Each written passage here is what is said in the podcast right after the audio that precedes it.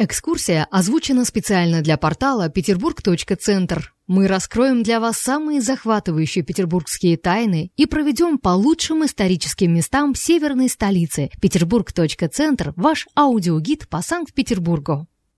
Спас на крови. Инициатором возведения памятного строения стала городская дума Санкт-Петербурга, предложившая построить часовню на месте ранения царя. Эту идею поддержал сын погибшего императора Александр III, и уже 17 апреля 1881 года, в день рождения Александра II, была освящена деревянная часовня, спроектированная Леонтием Николаевичем Бенуа. В этой часовне ежедневно служили панихиду об упокоении души императора. На этом месте часовня просуществовала до начала возведения храма, до 1883 года. В конкурсе проектов храма принимали участие лучшие архитекторы Петербурга, однако при рассмотрении работ лучшего найти не удалось. 28 апреля 1882 года комиссия приступила к рассмотрению работ второго конкурса. Среди всех очень отличалась совместная работа архимандрита Игнатия, настоятеля Троицы Сергиевой пустоши, и архитектора Альфреда Александровича Парланда. Несмотря на победу, проекту под влиянием Александра III было суждено неоднократно меняться. Окончательное одобрение проект получил лишь в 1887 году. Собор был заложен 6 октября 1883 года в присутствии императора Александра III и императрицы Марии Федоровны. Первый камень был возложен самим императором. Строительство собора было растянуто почти на два с половиной десятилетия, на что было потрачено более 4 миллионов 600 тысяч рублей. Кроме всего прочего, темпом строительства мешала близость канала. При строительстве храма впервые в России был использован фундамент вместо традиционных свай. Год за годом возводились и одновременно украшались стены храма. К 1894 году были сомкнуты своды купола, а в 1896 выполнены металлические каркасы девяти глав собора. Спустя год, в 1897 году, состоялась установка креста на центральную главу храма. Высота установленного креста составляла 4,5 метра. В течение последующих 10 лет велись отделка и мозаичные работы. Высота центральной шатровой главы составила 81 метр. Место трагедии было выделено колокольней, высота которой равнялась 62,5 метрам. Интерьер собора – это великолепное сочетание мозаичного и каменного убранства. Площадь, которую покрывают мозаичные работы, равна 7 тысячам квадратных метров. Храм является неоспоримым рекордсменом Европы по количеству мозаик. Большинство работ были выполнены мозаичной мастерской Александра Александровича Фролова. Эти произведения были строго продуманы. Так, в центральной части представлен земной путь Спасителя от рождения младенца до чудес и исцелений. Над алтарем расположен образ «Спас в силах», выполненный по эскизам Николая Николаевича Харламова. Пол храма выложен итальянским мрамором более 10 сортов. Площадь его занимает свыше 600 квадратных метров. Нижняя часть пилонов облицована черным лабрадоритом, завезенным из Украины. Этот удивительный камень отличается уникальным радужным свечением, будто бы идущим из самой глубины камня. Невероятное по своей красоте сочетание мозаичного и каменного оформления храма великолепно подчеркивает и дополняет друг друга.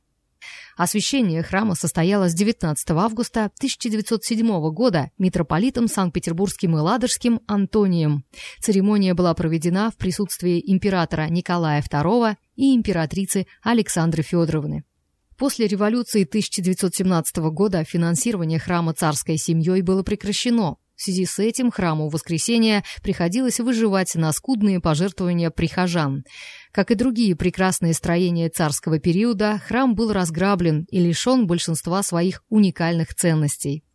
Более того, в 1922 году экспертами новой власти сооружение было признано не представляющим художественной и архитектурной ценности, что привело к еще большему разграблению и упадку храма. Дошло до того, что храм, как не представляющий ценности, решено было снести, к чему были проведены соответствующие приготовления. Этому событию помешала другая трагедия – война.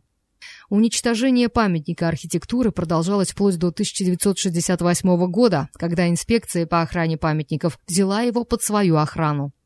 Восстановление храма Воскресения продолжалось более 27 лет и завершилось в 1997 году. Кресты, купола, черепицу, фасады – все это долгие годы реставрировали ленинградские мастера-реставраторы. Работы по восстановлению мозаики на площади 7 тысяч квадратных метров продолжались 14 лет. 19 августа 1997 года собор был открыт как музей в составе музейного комплекса Исаакиевский собор. Спустя годы, 23 мая 2004 года, храм был заново освящен, и в нем состоялась первая за долгое время литургия. С сентября 2010 года в храме проходят постоянные богослужения. Экскурсия озвучена специально для портала peterburg.центр. Интересные факты.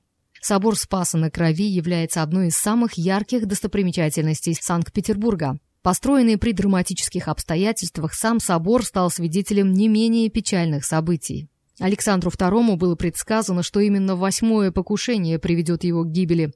Шесть раз императору удавалось избежать смерти, седьмой бомба повредила только карету. Вышедший из экипажа император мог избежать смерти, но он задержался на месте, давая распоряжение относительно случившегося. В этот момент к его ногам была брошена еще одна бомба. Восьмое покушение стало роковым. Как известно, Санкт-Петербург строился по самым строгим архитектурным правилам и канонам, но и здесь храм не вписывается в общие правила. Его расположение в буквальном смысле нависает над каналом, разрывая набережную.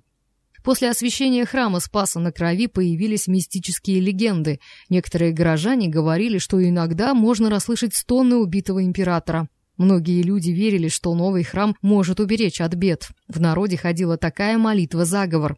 «Спас, спас на крови! Спаси нас, спаси! От дождя, от ножа, от волка, от дурака, от ночной мороки, от кривой дороги!» Перед войной храм чудом избежал сноса, хотя все приготовления, включая закладку взрывчатки, были проведены. Во время блокады в храме был размещен морг, в котором находились замороженные тела ленинградцев, погибших от голода или от обстрелов. Однако снаряды и бомбы невероятным образом пролетали мимо собора, как будто он и вправду был заговоренным.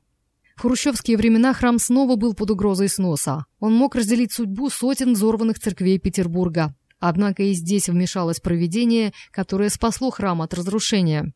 Слухи утверждают, что от сноса храм спасли души умерших ленинградцев, а некоторые утверждают, что от разрушения его охраняют таинственные знаки равносторонних крестов, начертанные на кокошниках окон. Для реставрации храма в 1970 году вокруг его стен были установлены строительные леса, но реставрация затянулась. В середине 80-х стали ходить слухи, что советская власть продлится, пока не сняты леса с храма. В это можно верить или нет, но сняли их как раз накануне путча 1991 года. Последнее предание гласит о чудесной иконе, которая является роковые для истории даты 1917, 1941, 1953. Согласно этому преданию, если внимательно присмотреться, то можно увидеть и следующие годы, но их пока никто расшифровать не смог. Наверное, это и к лучшему, так как тайна должна оставаться тайной. Экскурсия озвучена специально для портала peterburg.центр. Мы раскроем для вас самые захватывающие петербургские тайны и проведем по лучшим историческим местам северной столицы. Peterburg.центр – ваш аудиогид по Санкт-Петербургу.